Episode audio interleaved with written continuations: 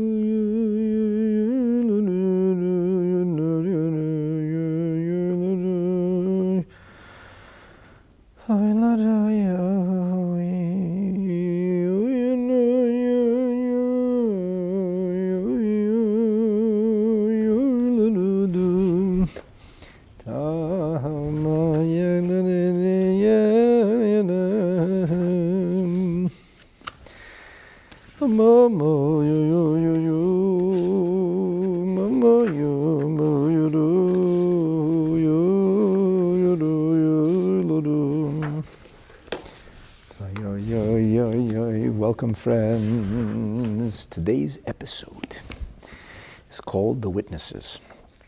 And as we continue to move our way through the final chapter of Megillat Ruth, we are now going to shift our focus from Boaz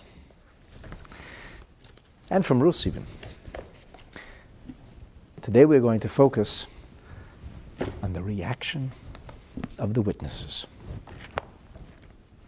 So, just to have a quick station identification reminder, let me reiterate what we talked about in our previous episode.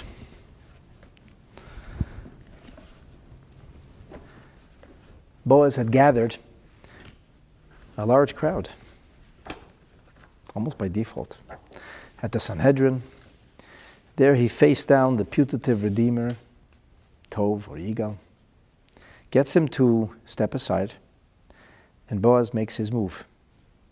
He purchases the heirloom legacy or estate properties. And Boaz also marries Ruth. In doing so, Boaz first calls both the elders of the Sanhedrin as well as the good citizens of Beit Lechem.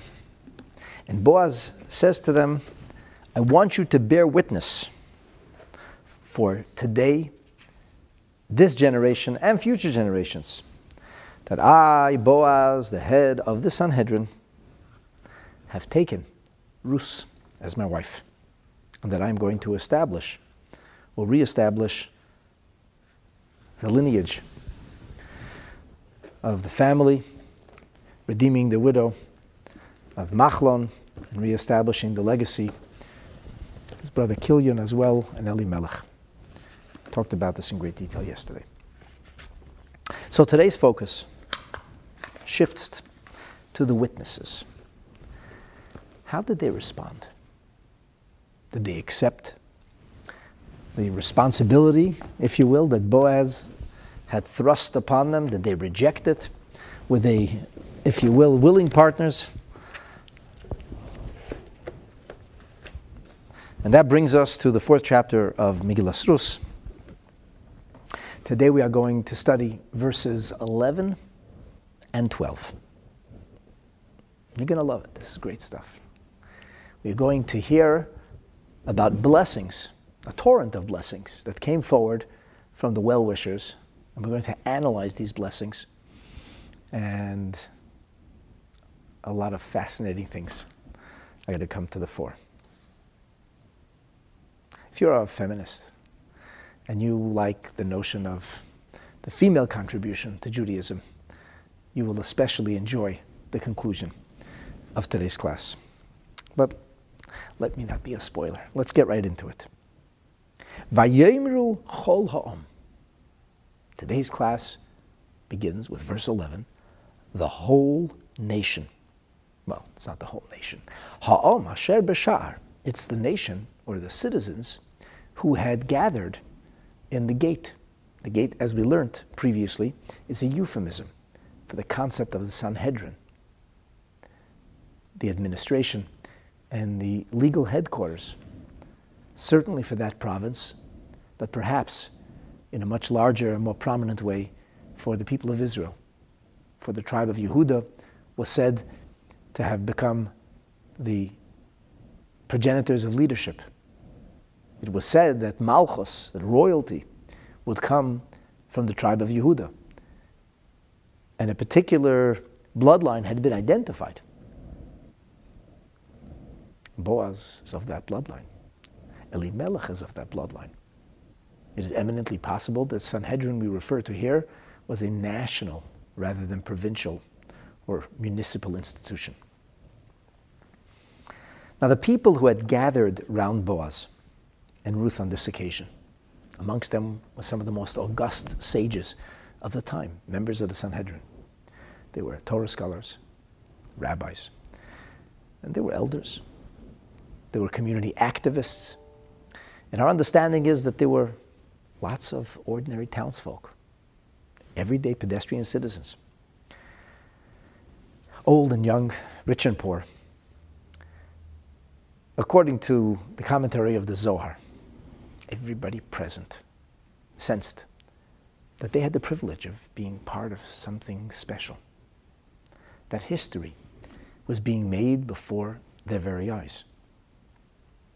The Sanhedrin, under the leadership of Boaz, had issued a cardinal ruling, a paradigm shift in the way the Jewish people would relate to their close neighbors, Moab and the nation of Ammon.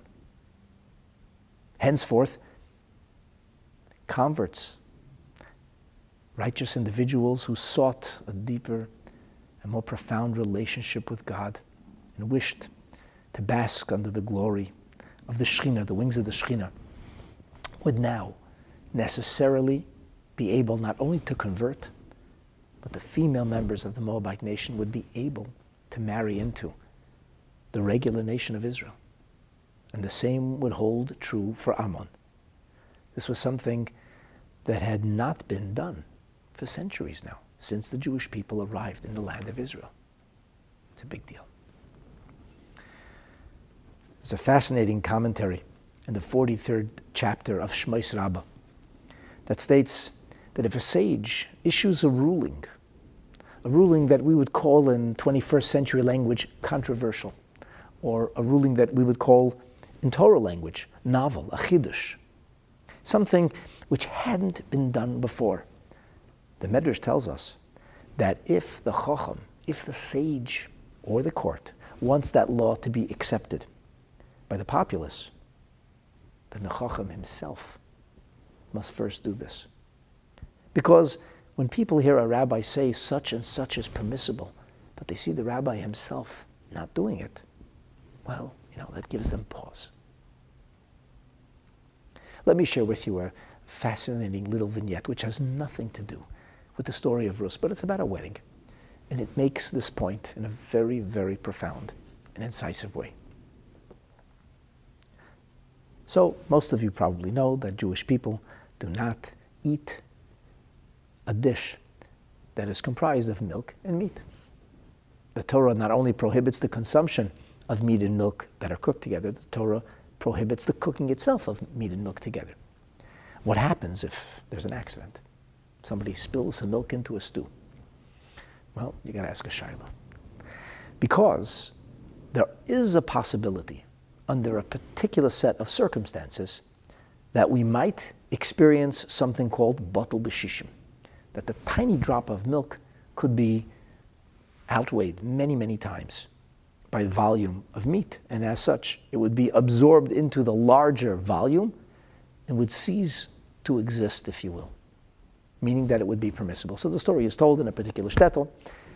There was a wedding, and somebody was drinking coffee where he shouldn't have been, and a little bit of milk somehow inadvertently ends up in the boiling pot of meat, the stew that was being prepared for tonight's wedding. You know, you've probably seen Fiddler on the Roof. You can imagine what it's like. All the townspeople come out. There's a, they slaughter a goat, and you know, this is a, it's a big deal. Now, it was pretty clear to them that the volume of milk was larger than 1 60th of the stew, of the meat. But, at least in antiquity, or in even a century ago, people didn't play doctor and didn't play rabbi. They would ask the question. Today, everybody knows everything. You just Google it, and everybody's an expert on every kind of discipline. But once, even people who were somewhat learned in Jewish law made the point of asking a shaila. So they ask a shaila, the rabbi listens to the question. It's a big deal. There's a wedding tonight. They can't find another goat to slaughter. There's not going to be dinner at this wedding. The rabbi says, Give me an hour. Okay. They don't know why he needs an hour, and they don't even know what the question is. It's pretty open and shut to them. An hour later, the rabbi rules that the stew is kosher. And when he sees the shocked faces, he says, And I will be eating at tonight's wedding.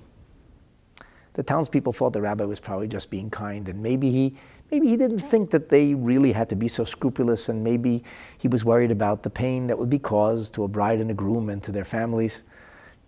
The rabbi officiates the wedding, and dinner is served. And as the story goes, the rabbi generally did not eat food that anybody else had prepared. He only ate the food from his own home. But tonight, everybody's watching, and the rabbi partakes of the stew. The rabbi does what they said, that's good enough for us. So everybody partook of the stew. And it was a mystery. Centuries, oh, sorry, pardon me, decades later, after everybody, a whole generation had gone, the mystery was solved. So it turns out that the rabbi called the milkman in. And he said to the milkman, How much water do you mix into your milk? And the milkman said, Absolutely not, Rabbi. I'm an honest man. I would never do anything like that. The milk is milk. The rabbi said, I understand. I'm not accusing you of being deceptive. Uh, I'm sure you're not a liar. Just tell me how much milk, what's the volume of milk? And after several minutes of flat out denials, the man became very emotional. He began to cry and he said, You know, I've, I, have, I, have, uh, I have so many needs and I just I just can't make it. I just, it's not my fault, you know. I, I didn't have a choice, and nobody knows the difference. And it's very rich milk, and I mix it well. The rabbi said, It's okay. I'll never tell anybody. Your secret stays with me. Just tell me how much. So the man confesses, and he tells the rabbi how much water is mixed into the milk. And the rabbi makes the calculations, and it's just, just batul b'shishim, because the volume of real milk, not the watered down milk, the volume of real milk with the water and with the stew equaled batul shishim. And the point of this little story, as it is told, it's many. It has many interesting points about asking a shaila, about how the laws of kashrus work, about how a rabbi has to be much wiser and smarter than simply knowing the halachas of the Shulchan Aruch, but understanding human nature and trying to look into the bigger picture when there is a need and when we have a challenging set of circumstances. But the, the reason I'm telling you the story is that an important component in that story was that the rabbi himself partook of the stew. Had Boaz's Sanhedrin ruled, Moavi velo Moavit, Amoni velo Amonit, but Boaz nor all of the sages of the Sanhedrin would ever have acted upon this ruling, it is doubtful whether this ruling would have been accepted or taken hold. And so, you didn't have to be a prophet to know that something historic was unfolding here. The people sensed that this ruling, this huge discovery, the announcement that had been made by the Sanhedrin several months prior, was now being acted upon by the leader of the Sanhedrin. That's a big deal. This would change Jewish life for centuries.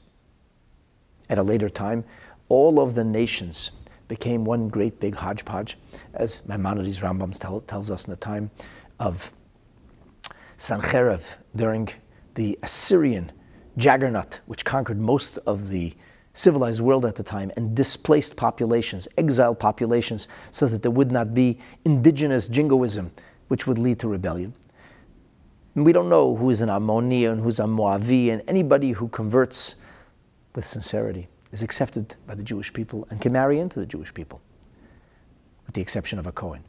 But, but for a long time, this ruling made a world of difference. And of course, you and I know the rest of the story. David HaMelech, the Davidic monarchy, is going to emerge from this union. The Mashiach will Hashem soon come. And he, Mashiach himself, is descended from this bloodline. But the people, without knowing about David HaMelech and Mashiach, understood that nonetheless this was a very historic moment. Something very big was going on here, in all likelihood. There would be some kind of unusual, an extraordinary thing resulting or emerging from this union. And this is the background, I think, that is important for us to contemplate as we move forward in the study of these verses because knowing that they had witnessed something of historic proportion, it moved them. They became very emotionally engaged and involved, very excited. And the first thing that happens is that they accept upon themselves the mission that Boaz had thrust upon them, namely, that they should witness. As the Pasuk says, the whole, the entirety of the assemblage of the gathering chants out in unity, Asher Bashar, Vehazkenim, and the elders, Edim. Now, the word Edim kind of appears without any modification, but it would seem that it's almost like saying Edim Anu, or we accept upon yourself that we will be Edim. In the words of the Baal HaAkedah, in his commentary on Megillah Rus, he says, ha'am, loimar, what they meant to say is, and I quote, Onu mikablim ha'idut hazeh. We accept this mission upon us. You have given us a mission that we should serve as Adim. We should bear testimony to what is about to unfold there. We accept this upon us. Laha'idoi tamid. This will be a consistent, an ongoing, and lasting kind of testimony. This is not a moment, this is a moment in history. And we accept the responsibility, the charge that you have placed before us, where Boaz said to them, Edim atem. So their response is, Edim. Almost like saying, Yes, we accept that mission upon us. Now, from the notion of acceptance the awareness that something historic was unfolding and that they had the privilege of participating in this very important moment, they then, on their own volition, erupted in excitement. The people themselves did something Boaz did not ask them to do. And that's why I'm calling this episode The Witnesses, because this is about the witnesses. Boaz called upon them to be witnesses. The previous episode was really about Boaz's challenge or his request. Today's episode is about their acceptance.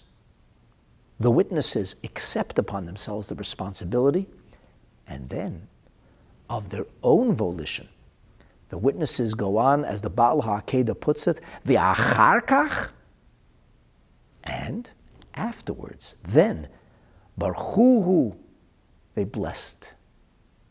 They blessed Boaz. They blessed Ruth.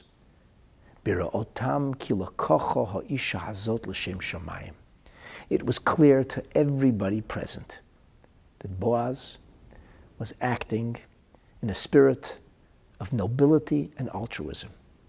This was not a selfish act. This was not Boaz's seeking gratification on a personal level.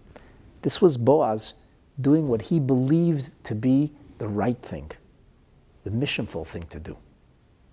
The people sense that. Truth be told, people sense sincerity. However, our sages tell us that it was actually more than just people sensing sincerity.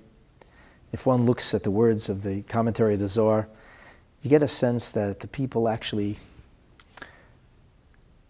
became, if not clairvoyant, inspired. And so filled with this holy inspiration, a manifest higher consciousness that became a part of their vision and their worldview at the time, propelled them to bless Boaz. And that's exactly how the pasuk continues. Yitain Hashem es ha'isha. May God place this woman. So grant or grant this woman, perhaps a better translation. Haba el beitecha, who is coming into your house, as I explained in the previous episode. The notion of marriage is a woman entering into the jurisdiction or house per se of the, of the husband. Boaz is a member of the tribe of Yehuda. Ruth is a Moavite, something he made very clear before, so that there was no question as to Boaz being fully aware and the people being fully aware of what was going on and what they were ratifying. But at this point, they say, Ha'isha, the woman, may God grant the woman, Haba el Beitecha, who comes into your house. Ruth's children will not be of the Moabite stock. They will be not only Jewish, but they will be of the tribe of Yehuda. They will be the progenitors of the royal bloodline that Hashem had promised through the prophetic blessings of Father Jacob, of Yaakov Avinu, when he spoke to Yehuda, indicating that monarchy would be his. So ha'isha haba beisecha, let this woman be kirochel uchaleah. Let her be blessed like Rachel and Leah, two of the matriarchs. Asher bonu shtehem et Beit Yisrael. These two women, they built the house of Israel. Va'asei chayil be'efrata, and find success or prosper in Ephrat. V'kora shem beveit lechem, and achieve notoriety and, or fame in Bethlehem. So, they not only ratified what happened, they excitedly erupted in blessing. And it's understood that the members of the Sanhedrin had first congratulated the new couple upon their marriage. It's uh, stated clearly in the Zohar.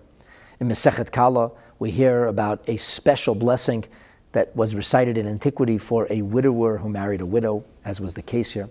So we will assume that that was the blessing they recited. And the Sanhedrin announced that something very unusual had just occurred here.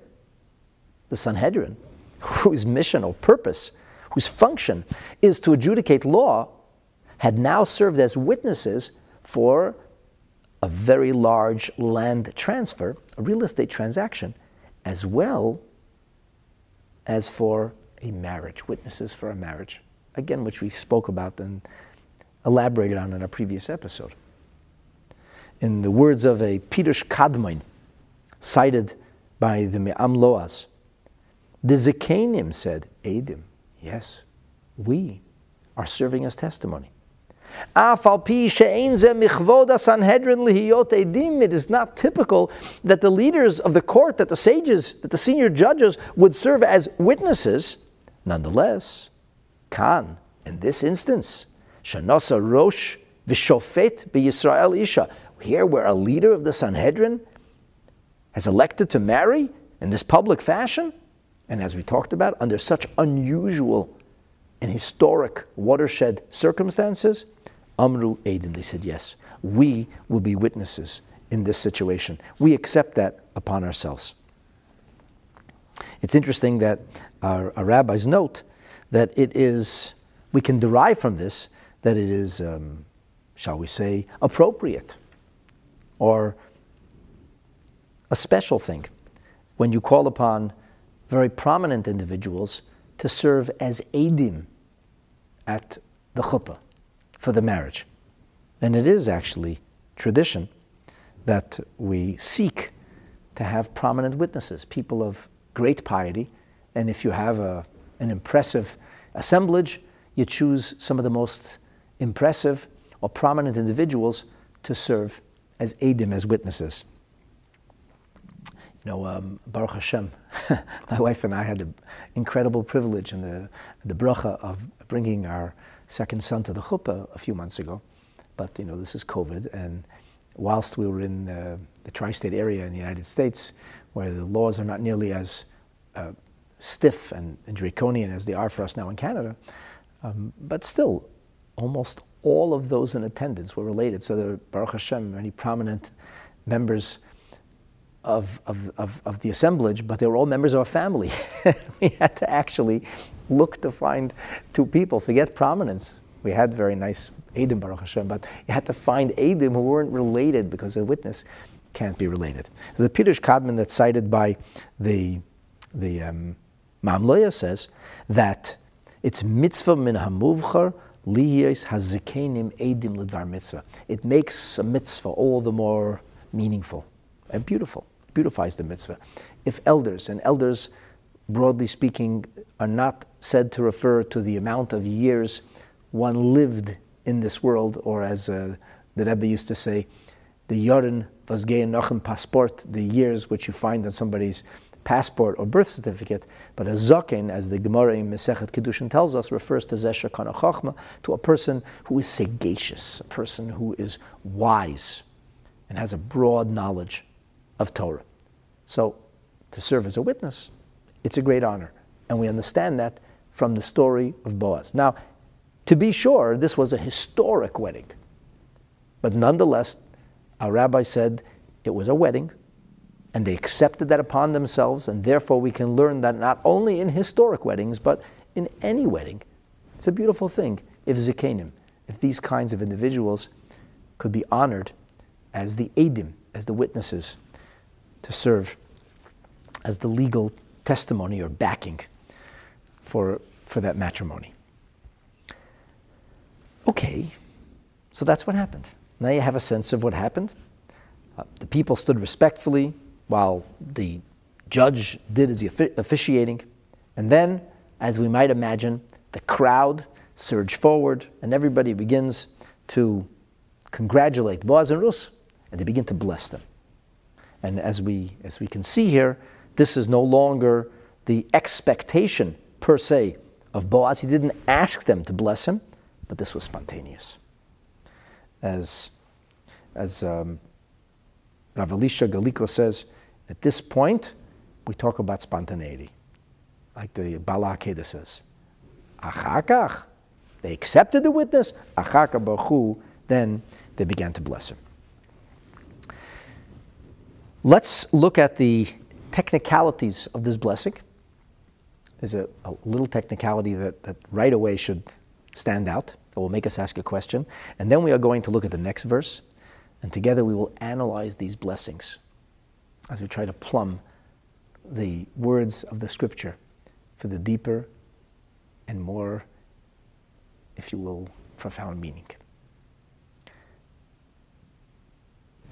We, the Jewish people, were charged by Yaakov Avinu that when we bless somebody, we bless them by virtue of assuming a role model. In fact, when Father Jacob blessed his grandchildren, Menashe and Ephraim, the sons of his favorite son Yosef, he said, B'cho Yivarach Yisrael. Let the blessing of future generations come in this image, in your image. Yisimcha elikim ke'Ephraim Menashe. May God place you like Ephraim and Menashe. And there's much to say about that. I'll just suffice by noting that the only grandchildren of Father Yaakov, born outside of Israel, distant from the family of Jacob, living in a spiritually hostile environment. That's the way we understand ancient Egypt to have been. So, really raised in a spiritual oasis, in a sea of what we would consider to be high immorality. And yet, they carried forward as the grandchildren of Yaakov. And this is our blessing, that regardless of where we, the Jewish people, might be, and regardless of the alien and oftentimes hostile influences and challenges around us, that we should be able to overcome this. But the point I'm going to make is we don't hear about Ephraim and Manasseh. Instead, we hear about Rachel and Leah.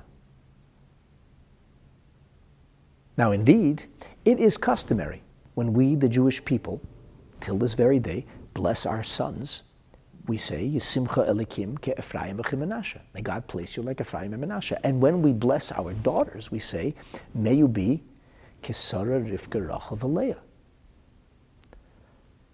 Here, there's no mention of Ephraim and Menashe, despite the fact that the blessings seem very much to be directed towards Boaz. The words of the Akedah is, Barchuhu, they blessed him. But nonetheless, although it's a blessing for him, it's a blessing about Rus.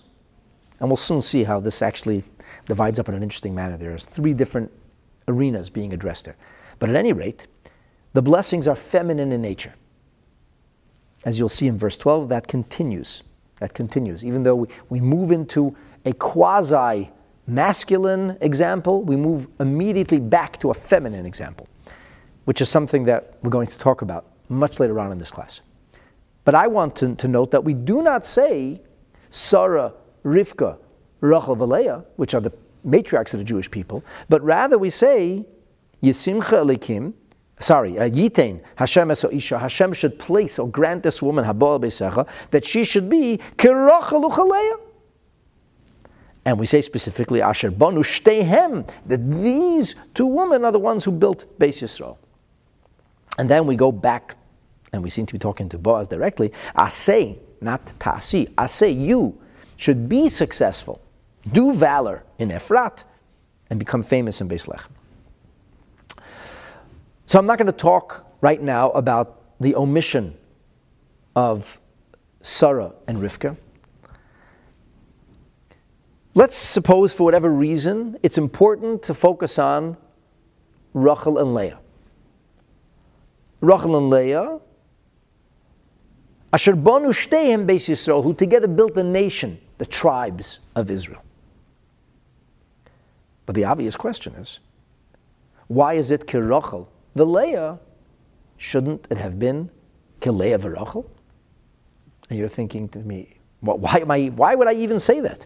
Why would I even say it should be kirachel uchalea? Well, I'll, I'll, tell you why. I'll tell you why. Because, in fact, as the Medrash immediately points out, roiv mesubin mishalea. The vast, overwhelming majority of people present were descendants of Leah. Where are we? Beit Lechem. Where is Beit Lechem? Eretz Yehuda. Who is Boaz? from Nachshon ben Aminadav, the tribe of Yehuda. It is easy to presume that the majority of the members of the Sanhedrin in Beit Lechem were of the stock of Yehuda. The townspeople living there were certainly all of Yehuda. In those days, the different tribes of Israel lived in their different tribal formations.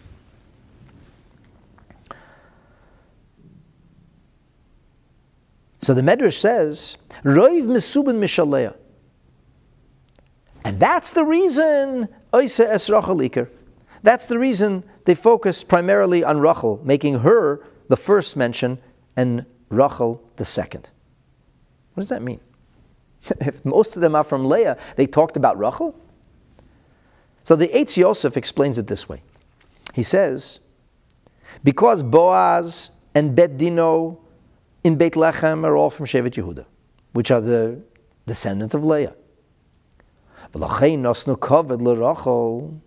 Therefore, they honored Mother Rachel.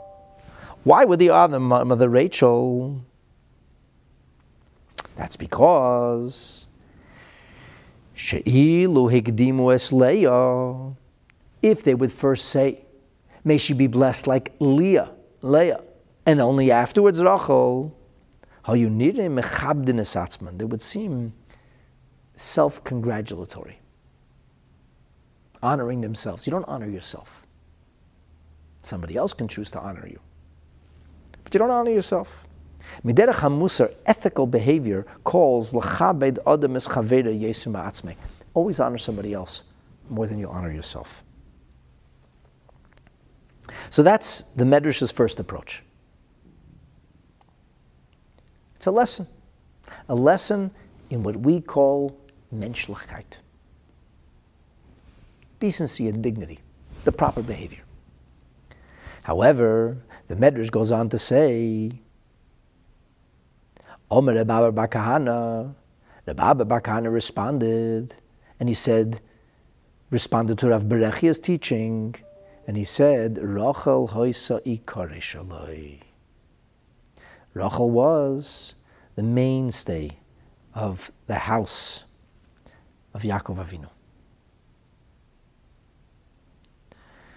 And all of the things that happened with Yaakov ultimately hinged on his desire to be with Leah, with Rachel.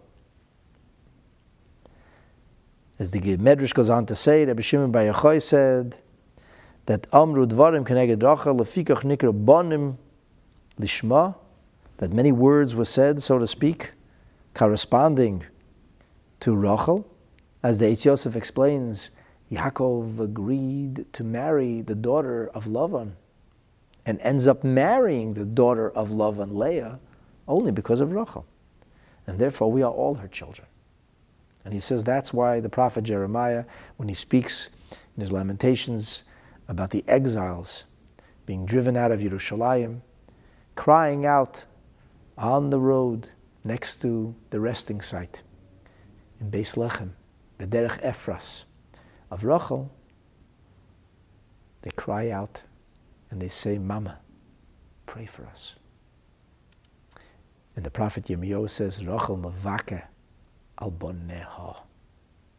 Rachel, Mother Rachel, cries for her children, for all of the Jewish people are considered children of Mother Rachel, of Rachel Imenu. These are the words of the Medrash. Now, I want to take you to Rashi and Ibn Ezra. Rashi says. Rashi rejects the first teaching about honor, and he says there's something much deeper going on here. Yehuda, although the assemblage is from the tribe of Yehuda, umibnei Leah, and therefore from the children of Leah, moidim heim al rachel shahaisa ikra. They acknowledge that Rachel is the primary essence of the home and therefore Hekdima Rachel Leah. Now, if I may, I think that there's something of great importance being conveyed to us. The children of Yaakov lived with a sense of competition. This is not a secret. You, you all know the stories. Yosef was the favorite son of Yaakov because he was Rachel's eldest. Benjamin was born under very painful conditions. It was with the arrival of his son Benjamin that Yaakov had to tragically bid farewell to his beloved wife Rachel. His mother named him son of my pain. His father didn't want him to grow up with that kind of stigma, and he changed or slightly modified the name, honoring his wife's wishes, but wishing to give the child something positive to identify with as Benjamin, the one born on the right or in the land of Israel, the only one of the Shvatim born in Eretz Yisrael. Was uh, conceived or made in Iraq, but born in Israel. Whereas the rest of the Shvatim were made and born outside of Eretz Yisrael. But Yosef is the favorite. And you know that it's Rachel's children from which monarchy amongst the Jewish people first emerges. Yosef is considered to be the king of his brothers. In the end, it's Yosef's dreams of his brothers bowing to him that are fulfilled in the fullest sense. Yosef is the longest lasting monarch ever in Jewish history, although he wasn't a Jewish king per se. He was an Egyptian viceroy. He ruled for over 80 years. Yosef was the hinge, the linchpin upon which Jewish history swung. It is because and through Yosef that we leave Canaan as a family, become submerged into the dark and painful soil of slavery in the land of Mitzrayim from which we grow or emerge as a nation. It's all under the tutelage of Yosef. The birth of Am Yisrael is shepherded by Moshe Rabbeinu, and he's a Levi. But monarchy initially is Yosef. The first king of the Jewish people is Shaul HaMelech. Yaakov, in his blessing to Binyamin, says, Umelachim, plural, will emerge from your progeny. This is what most of the Jewish people said after the death of King Shaul, Saul, and his son Yehonatan, where they appointed the pious Ishboshet, the son of Shaul. Most of Israel did not accept King, King David's rule.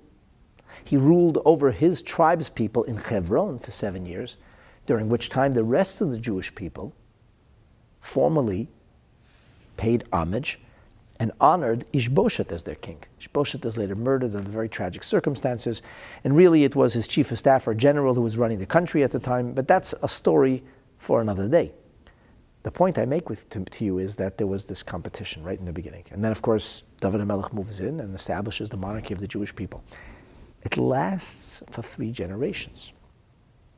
Because after King Solomon, things go south.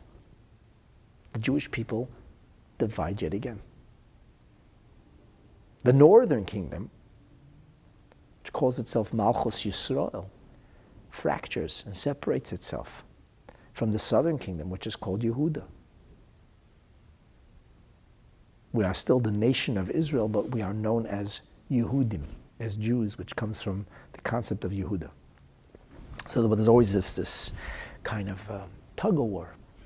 If you read the scripture on a very literal level, Rachel and Leah are vying for Yaakov's attention, and each desperately wants to be the one to bring progeny into this world. The people are going to be blessing Rus, who is not of Jewish extraction. Comes back from the times of Avram Avinu, from Lot. And they want to bless that they will build a nation.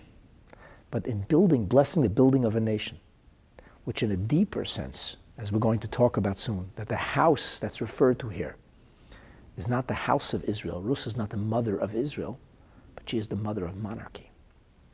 So, as such, we refer to the notion, and we'll come back to that a little bit later. We refer to this notion of Rachel Uchaleah, acknowledging that despite the apparent competition between the children of Rachel and Leah, even the children of Leah, Yehuda, from which the monarchy of the Jewish people is going to emerge, acknowledge that Rachel is Akeret Habayit.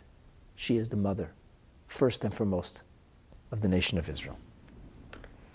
So it's very meaningful. This is a, this is, this is a big deal. They erupt in blessing, but as many of our rabbis taught, there was a prophetic sense or a higher consciousness that uh, accompanied these blessings, as you will see. The Ibn Ezra says, higdim berachel. They began with Rachel ba'avur shahosa eshet Yaakov betchilas machshavto.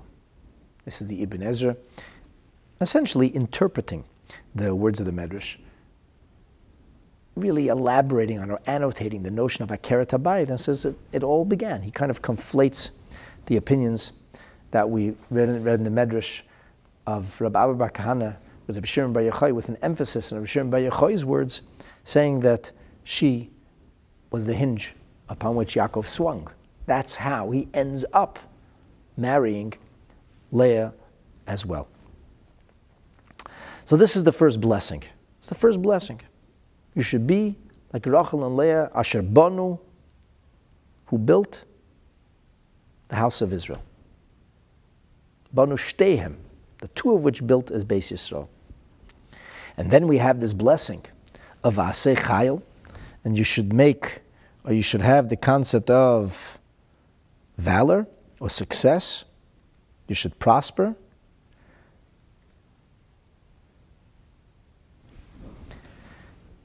Ba'asei chayil, and you should prosper in Ephros, and you should become famous in Beis Lechem. So some of our rabbis point out that Asei Chayil is like saying, Have Hatzlacha.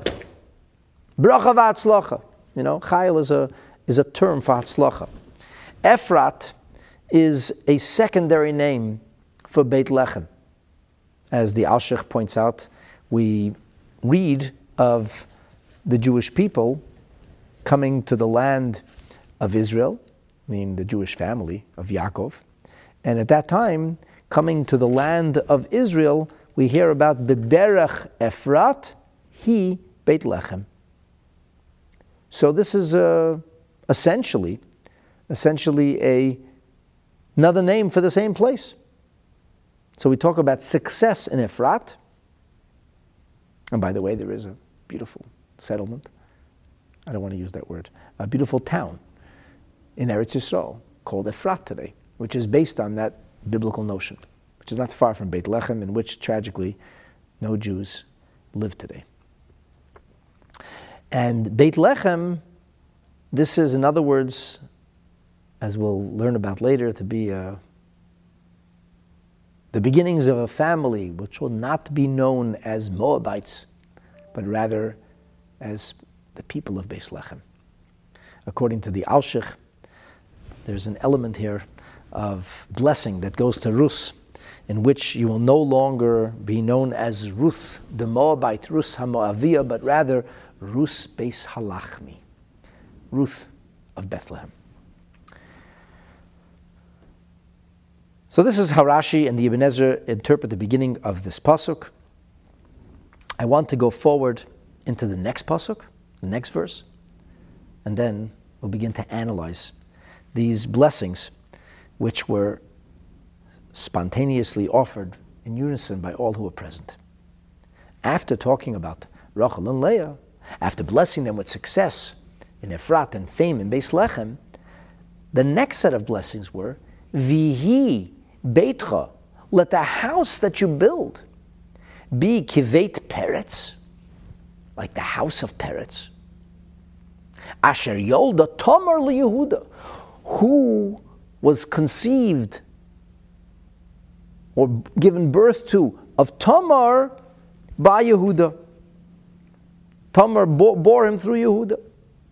Minazera asher yitin Hashem lecha from the seed that Hashem will give you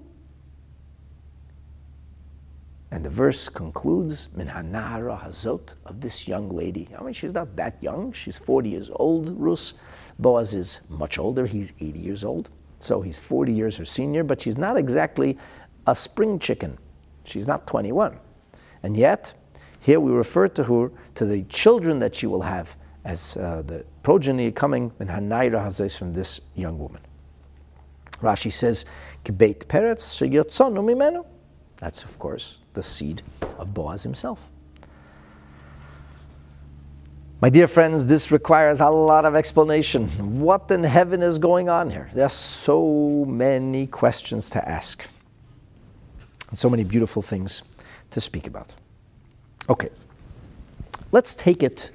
Let's take a look at the Alshich, who encapsulates in a uh, rapid fire succession many, many of the questions that we might ask. There are questions asked by some of the other Mefarshim, many of the other Mefarshim as well. But the Alshich in his commentary, Einei Moshe, begins to ask a slew of questions. I will share a selection of them with you.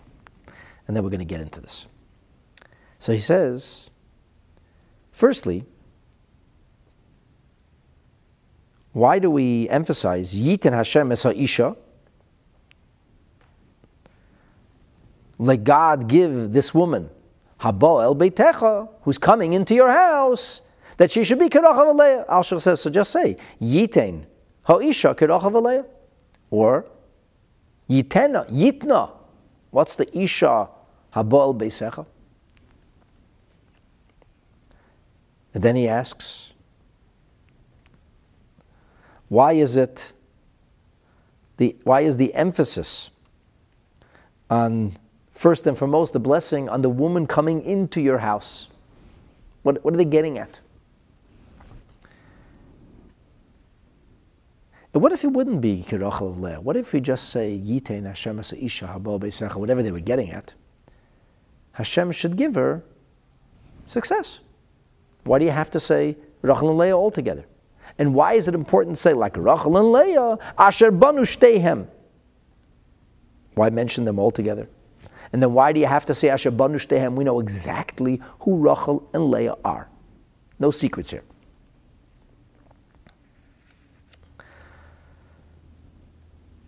And then, after blessing like Rachel and Leah, if you had to choose examples, why go into the specifics of the house of Peretz? House of Peretz is one family. It's not even a tribe. We know who Peretz is. Why emphasize Kebes Peretz, Asher Yolda, Tomer Yehuda, who bore a child, who Tamar bore to Yehuda. Min Hashem, this should be same for the seed that you will bear, that she, that this young woman, that the Hashem will give you from this young woman. this like they're emphasizing something, and the question, of course, is what. And lastly, the Alshich points out that in the beginning, in verse 11, Rus is a woman, but by the end of verse 12, you'd be surprised how young she got. She turned into a young lady, a girl. She starts off as a woman, she ends as a girl. People usually get older, not younger, and anyway, over the course of the five minutes, she certainly couldn't have changed. Why did they refer to her in these two different ways? So I want to begin by, uh, by giving you the Alshich's overview explanation, and then I'm going to add many, many other details lifted from other Mefarshim as well. The Alshich says this Remembering everything we've learned up until this point, especially the reason that Boaz called upon the assemblage to, quote, witness this event was because this was a, a big deal. Boaz is doing something, let's just say, very unusual. He's the Rebbe of the Jewish people, the leader of the Sanhedrin. He's marrying a woman many, many years his junior. And she comes from a dubious set of circumstances. She is the daughter of Eglon, an idolatrous pagan king, sworn enemies of the Jewish people, who up until very recently nobody believed could marry into the Jewish people altogether, much less marry the Rebbe, of the Jewish people. And Boaz was concerned with wagging tongues and people casting shadows and aspersion. We talked about this in great detail in previous episodes. This and many other reasons was why Boaz called the people to witness the event. This was not going to be a backdoor negotiation. This would not be a secret destination wedding. This was going to be here and now and in a very public way. The Sanhedrin understood. The people understood. They understood that not only should they be acquiescing to Boaz's request, but that they should be encouraging him. Aware of the importance of what was transpiring before their very eyes there was this spontaneous torrent of expression.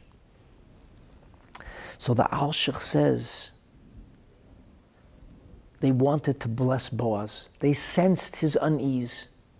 And yet, they themselves were unsure of whether this was a Levirate marriage, whether the spirit of Machlon had attached itself to Rus and was being redeemed, or it wasn't actually Levirate was maybe Levirate in a very broad sense, as Rashi told us, and we read this together in the previous episode, Lahakim Shem Hames, that when Rus would go upon the field, people would say, oh, that's Machlon's widow.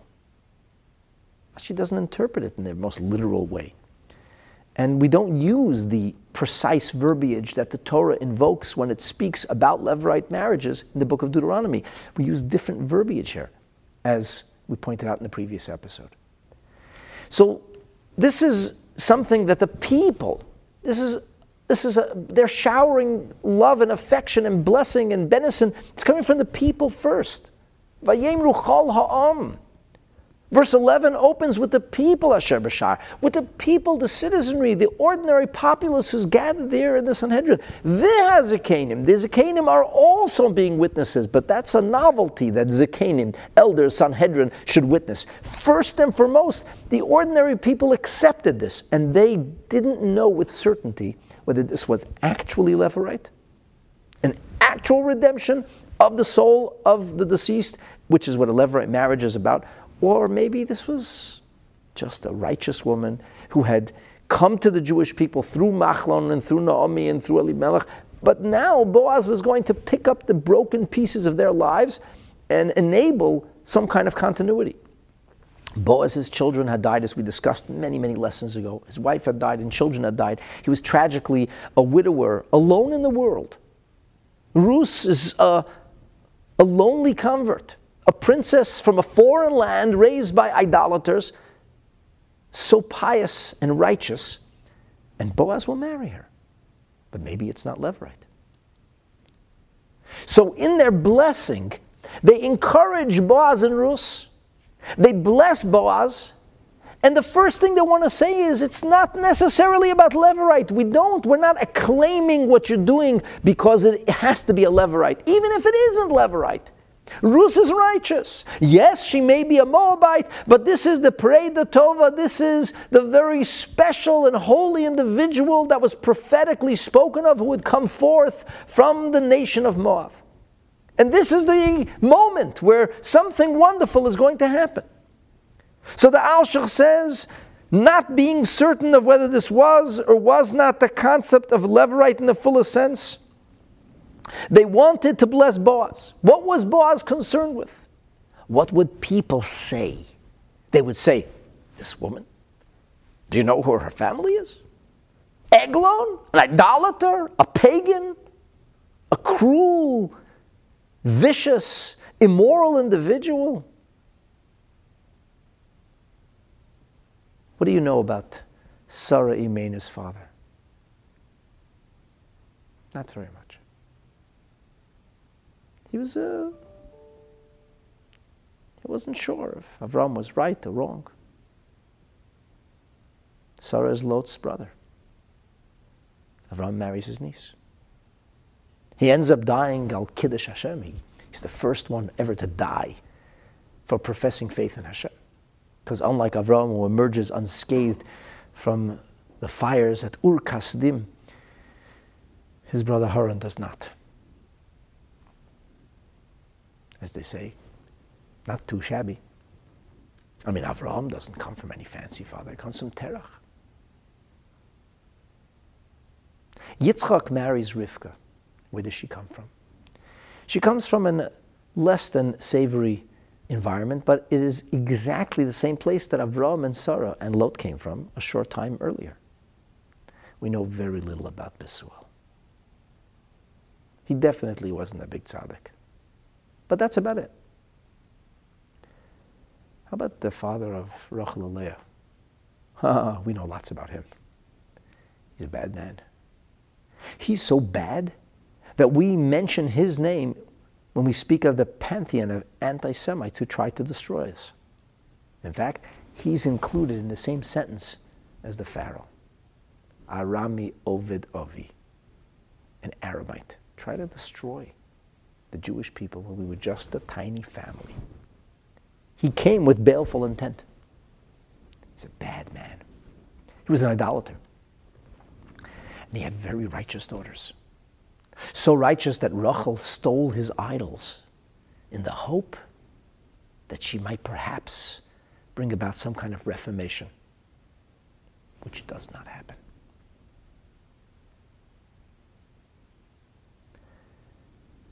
So, where'd she come from?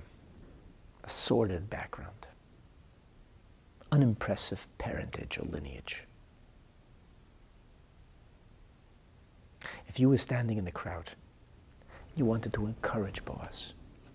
You wanted to say that you understand that this is a historic moment and it is a reflection of history, that this is a righteous act. Whose name, whose image whose past would you evoke? What could be more natural than Rachel and Leah? And so the Alshich says, after accepting the challenge to serve as the attesting witnesses, they said, Yitin Hashem The woman who's coming into your house, she's coming from a lousy house, we get that. But she's left her house behind. She is a convert. She's coming into your house. But the woman that is coming into your house should come in a sense of she should come and arrive kirachel uchaleya. What else unusual happened in this whole unusual story of Boaz and Rus? If you haven't been watching, I strongly encourage you to go back and watch the previous episodes.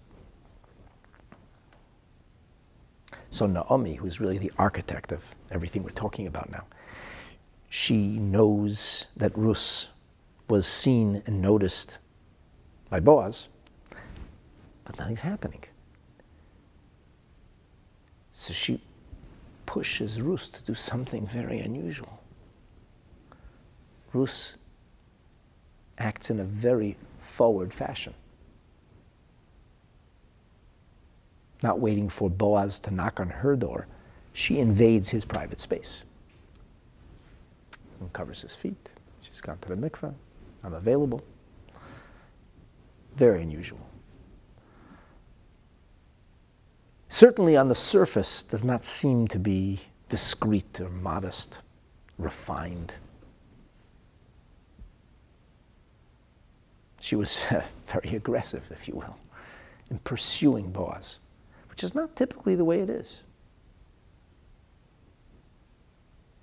The townspeople said, We understand It doesn't make her bad. That too is historic in nature because we know that Leah went out to try to grab Yaakov from Rachel. In fact, when Leah's son brought home some mandrake flowers, which was said to have some kind of propitiation for fertility, and Rachel wants the flowers, and Leah says, You have Yaakov and you want the flowers? Rachel says, Okay, fine, fine. So then then you take Yaakov tonight. And Rachel says, Yotzonis, she went out. She was very forward. She literally came out there to grab Yaakov and take him away. She conceived a child that night. So it is possible for a Jewish woman to behave in a forward fashion, which on the surface seems to deviate from the modesty and the ideals of Jewish womanhood, and yet, l'shem shamayim, done for the highest of intentions, can lead to the greatest of things. That's Leah. How brilliant is that? What better blessing could they have bestowed? By mentioning the names of Rachel and Leah, they have allied all of Boaz's possible discomfort. Any doubts or fears he might have harbored. Any concerns he might have had. What better blessing than to acknowledge the reality rather than sweeping it under the carpet and say, Yes, this is unusual. Her father? Nobody to write home about. Not exactly the chief rabbi. And yet, she is fully righteous her behavior a little unusual. Not the typical modesty that we espouse for a Jewish girl. And yet, in the image of the matriarchs, it is they who built the house of Israel. And so, the Alshich says, even if it's not Levirate, even if she is tzaddiket upreda tovo hasida lava Moab, even if this is the redemption of the Holy Spirit that resided within the sordid reality of Moab, nonetheless, this is not something you should do faint-heartedness or any hesitation. This woman, habo al this woman who comes Shahita bat goyim oiv de avedazara. This woman who was, in her previous iteration, the daughter of non-Jewish idolaters and pagans. And now she is ba el beisecha. She's coming to your house in a very forward fashion. And so the Alshich says, by emphasizing the words, ha'isha, haba'a, the word ba'a means forward, coming forward. That woman who comes from that background, who came forward in a less than modest fashion. Mivakesha to Machazera She's chasing you, pursuing you. Our blessing to you is that she yitin Hashem oisa kirachel. May Hashem grant her to be like Mother Rachel. Kibat goy oritz eved says she was the daughter of a miserable idolater mean spirited, cruel, and vicious man, deceitful, duplicitous, an absolute criminal was Lavan. And for her, Yaakov worked for all those years. Burned by the sun and frozen at night. Baal Hashenit, and on the second detail that she was ba, that she was forward, says the Alshich, Uchaleya, may she be like Leah. Kigam hi holcha el mitas Yaakov. She too went to the bed of Yaakov in the place of her sister, wife Rachel. Rodufa acharov. She pursued him. Wasn't so modest. Teitze chutza went out there. She said, Elai tavai. Yaakov, you're sleeping with me tonight. And Ein Zekiyim Mitov Kavanoson, this was not in a licentious way, Chas v'shalom, this is not an act of immodesty. These women were propelled by the holiest of desires to build the house of Israel. And they wanted together to build a house of Israel, even though it could not have been comfortable for these two sisters to be wives at the same time to the same man. Really an awful situation. That was Lavan, brought about by Lavan, but divine design. How and why these two sisters were married and why Yaakov remained with them is a subject for a different class. And actually, I've given a number of classes on that. You can Google it. But Hatzad Shebeshteim, says the Alshich. The common denominator of the two is Kol Yishom v'Chol Chayfetz, their entire desire. They yearned for one thing, and that was Livnos Beis Yisrael. And we know, the goes on to describe in detail, that Rachel was worried that maybe if she didn't have any children, Yaakov would divorce her. And then she would end up in the house of Esau, of Esav. And that's why she said, Havali Banim. She said, demanded of Yaakov, give me children, Vimai and Mesa Anoichi. If you won't give me children, I will die, because she was afraid that Yigarshena Yaakov, Yigarshena Esav. Very interestingly, the Teres Chesed, he says, just as Rachel and Leah were tzidkonies, just as the two of them were so righteous, the leiled banim Yaakov, their desire. If you read the verses that talk about their conversations and the way they vied for Yaakov's attention, what were they looking for? They wanted one thing. They wanted to bring children into the world. They wanted to build what is known as the house of Israel. Like we see with the Mandrake affair. She merited through her forward nature, through her aggressive nature, motivated by a desire to bring Yiddish Kinderlach into the world. Yotzum hem shvatim. Kach yiu hazera hayotzes mirus. May that seed, the seed that will come forward from Rus, be in the same fashion.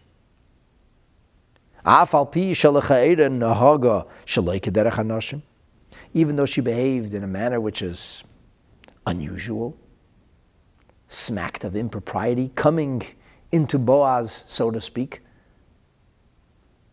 nonetheless, that she should receive the blessing just as Rachel and Leah did. And then the Alshich says, but what if really, what if really this is a Levirate marriage? If it is a Levirate marriage, then they said, then there's an incredible historical background. In derech yibum, if this levirate, so then she did not merit to have children from Machlon. As we talked about yesterday, she may have married to Kilion also for a brief time, did not merit children from either of them, just like Tamar. Tamar was the woman who was married to Er and then to Onan. Two very brief marriages. Both died. She did not bear children from either. She did something extremely unusual in dressing in a provocative way and seducing Yehuda because she desperately wanted to join the Jewish people. This mirrors the behavior of Rus, who dressed in a provocative fashion and came to Boaz and tried to get him to take her, so to speak. So the, the townspeople, the ordinary citizenry saw a historic link between Tamar's behavior and between Yehuda's behavior. And Tamar is one of the great tzidkonios, righteous women of the Jewish people. It is she who did not have children through her first two marriages, but did merit to conceive through Yehuda. And that's the ancestor of Boaz. And so, that was considered to be of a levirate kind of marriage before Matan Torah. And so, as they say, whatever it takes, Tamar wasn't going to stand down. She wasn't going to turn and run. So also, Rus behaved, and despite the fact that she did not succeed in conceiving a child with either of her first two marriages, the blessing to them was, Vayihi Beischa Beis Peretz. Let it be like the house of Peretz. Because Peretz, the first of the children of the twins that was born by Tamar, is the ancestor of Benjamin. As Rashi tells us, Beis Peretz Yotzanu Mimenu. So really, there's a beautiful historical paradigm. And all the questions we ask fall away. This is not about mentioning names of righteous Jewish women. This is about creating what we call a linkage and a historical precedent for a historic marriage that's unfolding right now in real time. And the people bless them with the success of these very same ideas that happened previously. Ha'isha, Haba, the woman, come forward, Rachel and If it's levirate. She died, the first two husbands died. They go on, V'yihi, Beis Beis Peretz. So let your house be like the house of Peretz. That's Asher Yolda Tamar Reuven. That's the story of Tamar and Reuven, which seems so similar to the story of Rus.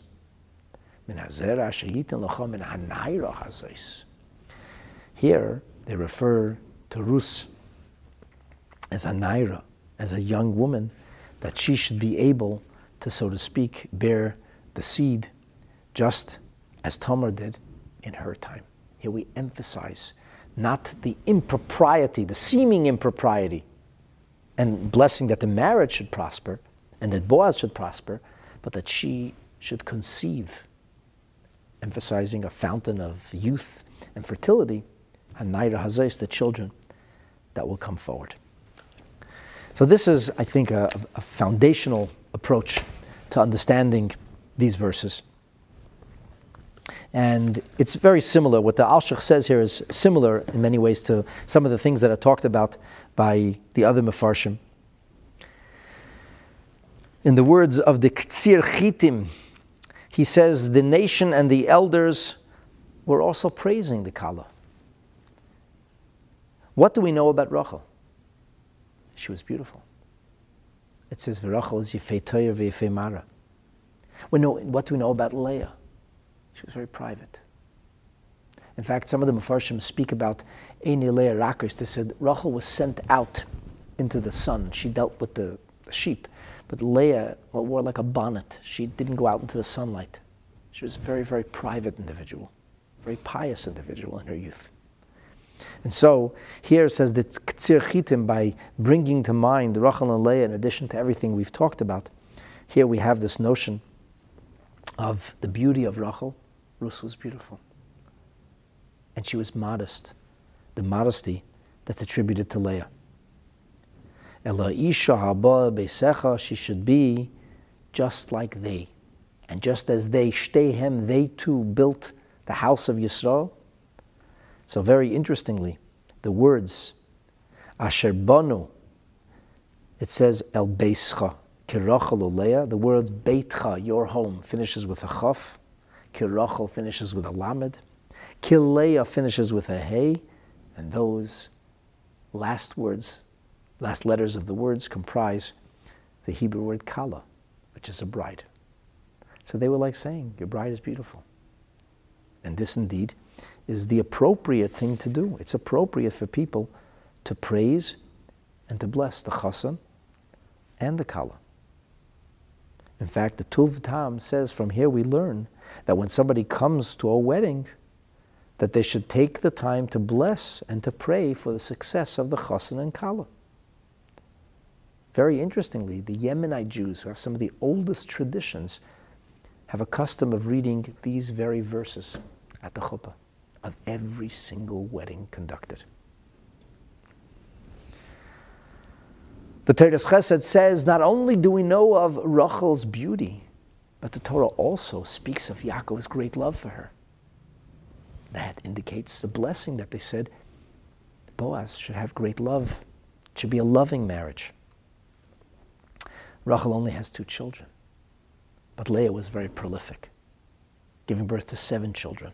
So they said to Rachel, it should be a house in which there's love, like Rachel, but a house filled with children, like Leah. And between the two of them, it was Yaakov, through his ardent love for Rachel, and through the prolific nature of Leah, that the Jewish people were built into a nation.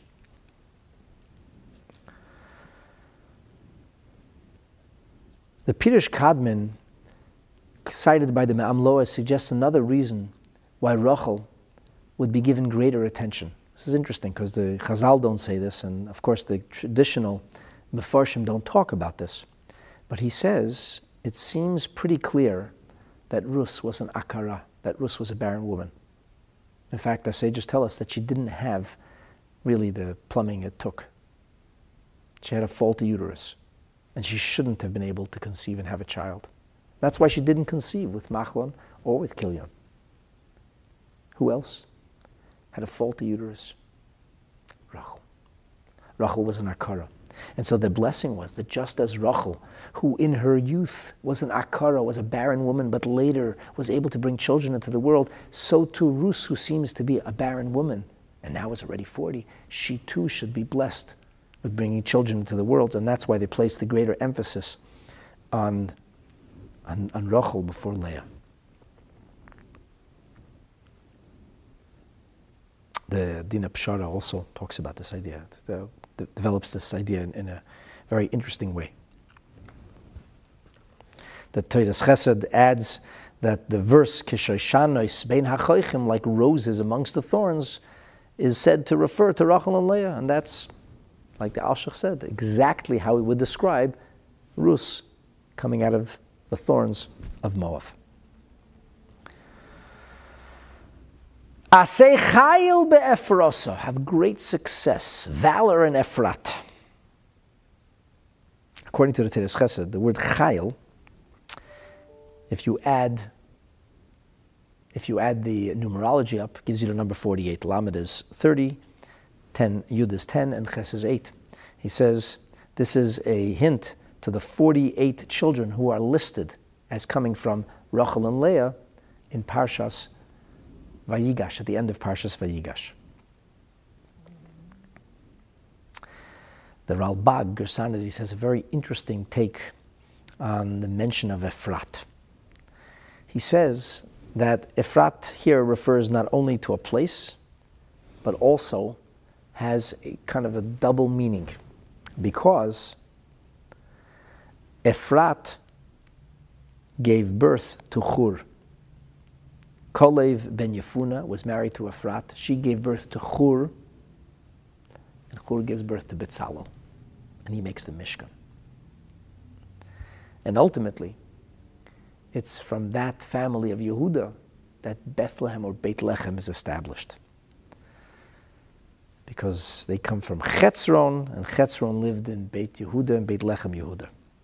So it all kind of um, exquisitely comes together.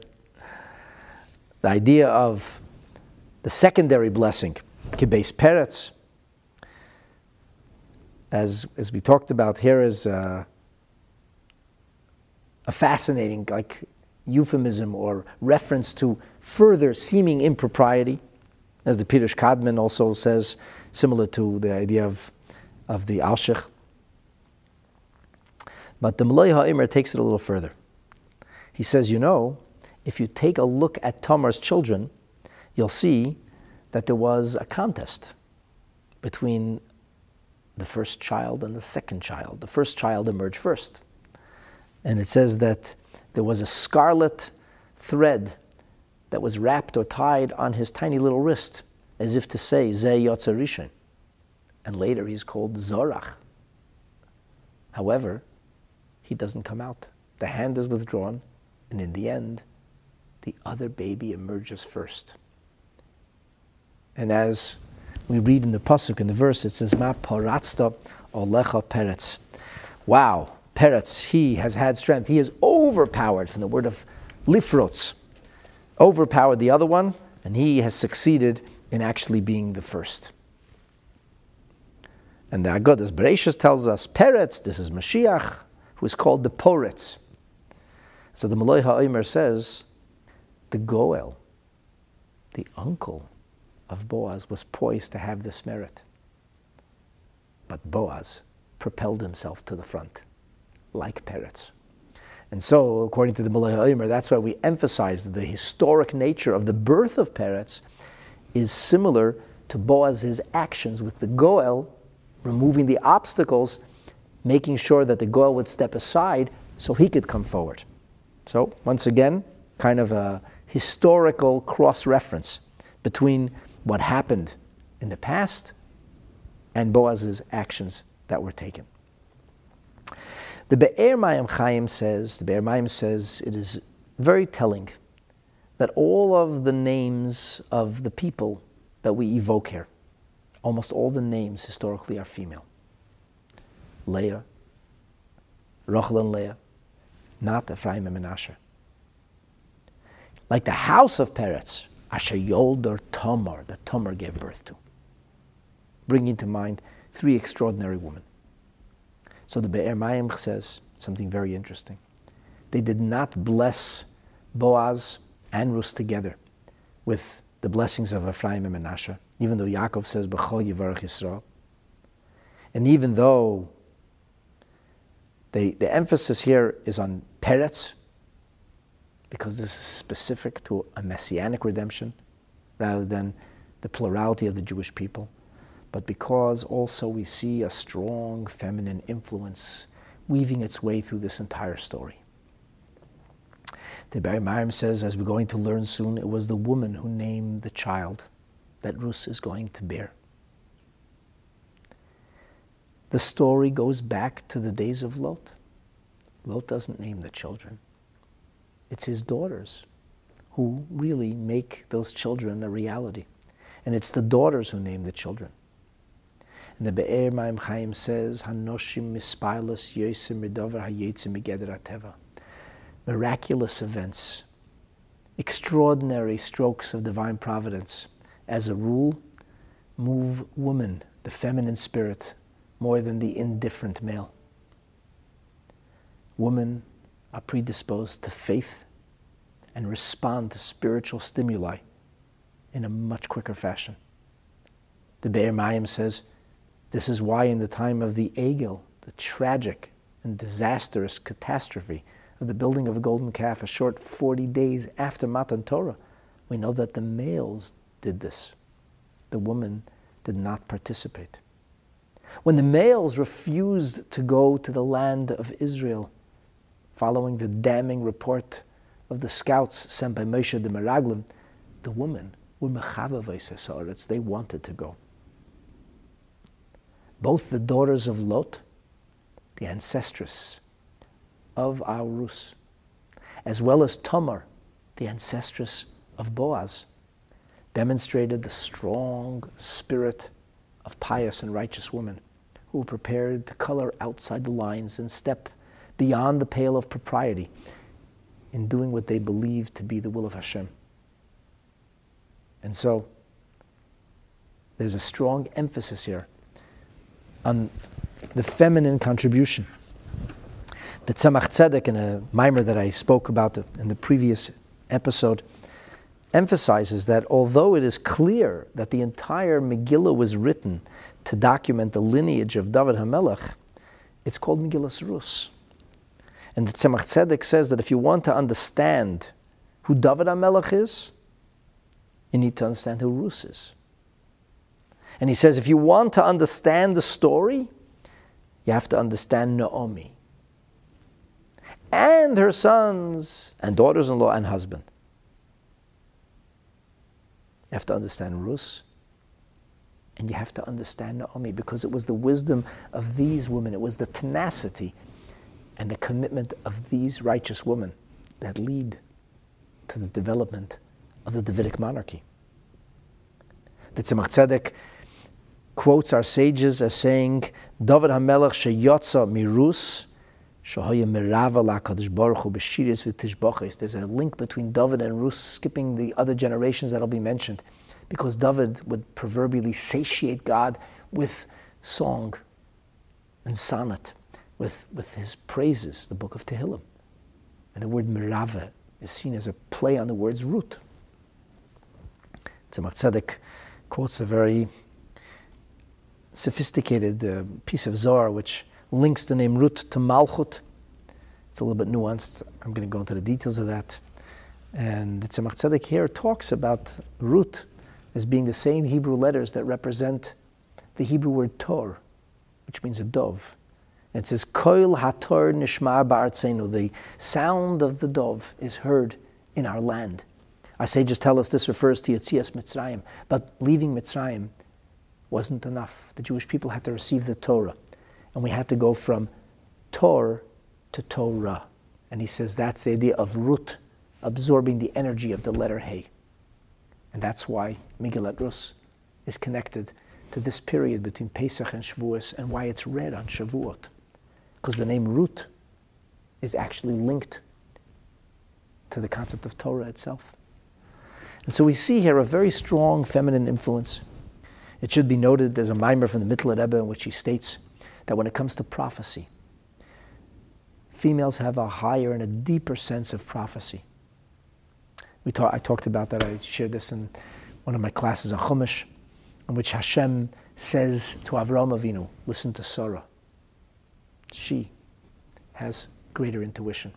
And our sages talk about the nature of Sarah's prophecy, that she was greater than Avram in her ability to prophetically envision the future.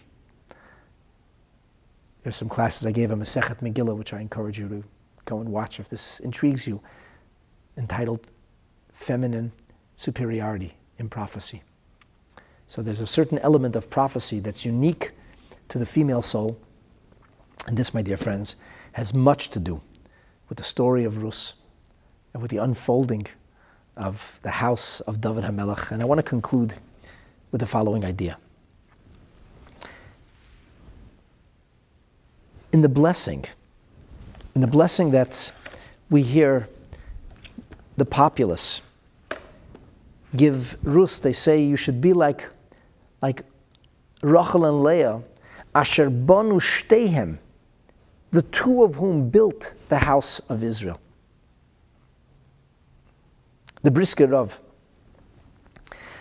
Velvela Brisker, in his commentary, says something fascinating. He says, Rachel and Leah built Beit Yisrael, and Rus HaMoaviyah is called Ema, or Ima Shal Malchut, the mother of royalty.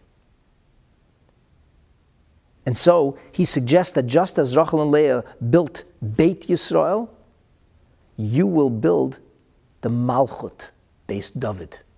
Base David. Base Yisrael, base David.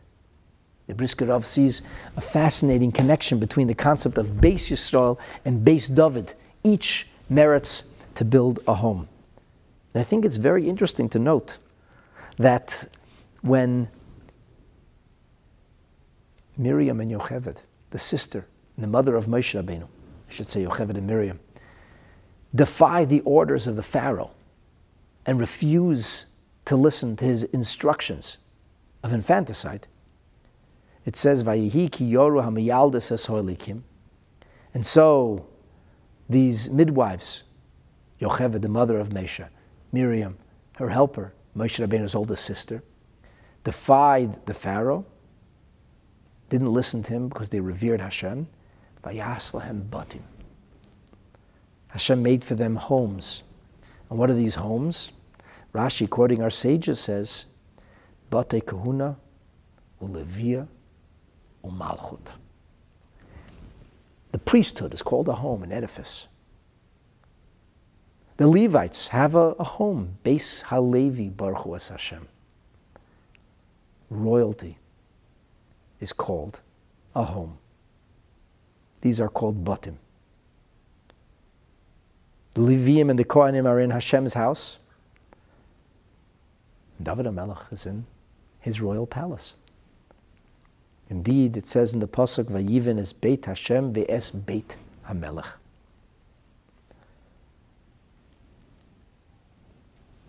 The Rebbe once explained that this notion of batim, this notion of homes, which we talk about, in other words, the reward that's given to them, as it says, "Vayaslahem batim," and that this specifically emphasizes the gift of being able, so to speak, to build an edifice, a house in Israel, that this is indicative of the notion of many, many verses that speak about precisely this concept.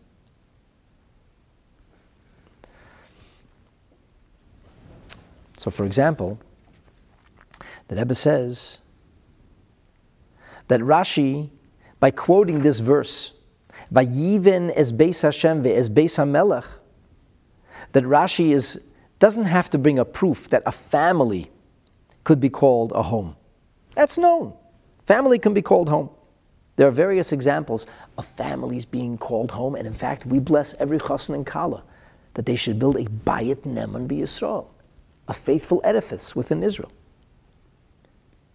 However, the intention of Rashi here is that when we come not to the notion of a family home, but just batim in and of themselves, it doesn't necessarily refer to bricks and mortar, but it could refer, even when it's not stated in a familial sense, to the notion of bate kahuna, levia, and malchus. So, in other words, the concept of asher bonu as Beis Yisrael very much transfers onto Rus, as we see that when it comes to malchut, when it comes to royalty, the concept of bayit, even when not stated in a familial sense, immediately begins to refer to the home. Rus builds the greatest edifice of all time. She builds Beis Hamalchus. It is through her tenacity, it's through her devotion, it's through her courage, through her piety, and through her willingness to do what is right at great sacrifice that Rus will merit to be the progenitor, the mother, the ancestress of the bloodline that will result in the Davidic monarchy.